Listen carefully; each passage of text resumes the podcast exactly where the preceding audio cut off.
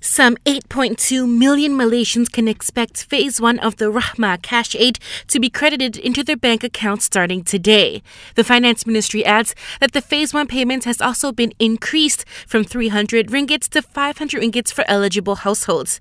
Eligible recipients can also receive the aid in cash through BSN. Former Finance Minister Tun Dr. Daim Zainuddin has pleaded not guilty at the KL Sessions Court for failing to comply with an MACC notice to declare his assets. The 85 year old is facing up to five years prison and a fine of up to 100,000 ringgit for the charge of failing to declare his ownership in 38 companies, 19 plots of land, six properties, and seven luxury vehicles. Those who wish to send off the outgoing Yang di-Pertuan Agong will be able to do so tomorrow. The KL police chief says the farewell will be held along Jalan Parliament up to the Dato Onn roundabout. As such, seven routes in the capital city will be fully closed and 13 routes will be closed in stages.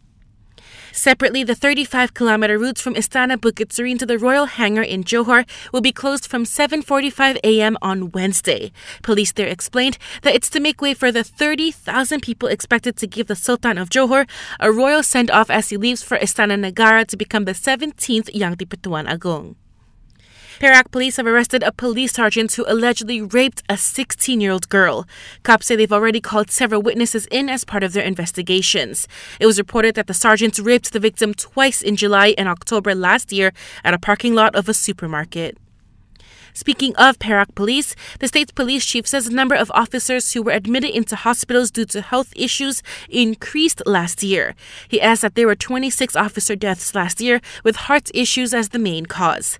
As such, he has instructed for health programs to be held at district police stations every Friday afternoon and Tun Wan Junaidi Tuanku Jafar has been sworn in as the eighth Yang di-Pertuan Negeri of Sarawak at the state's Legislative Assembly Hall.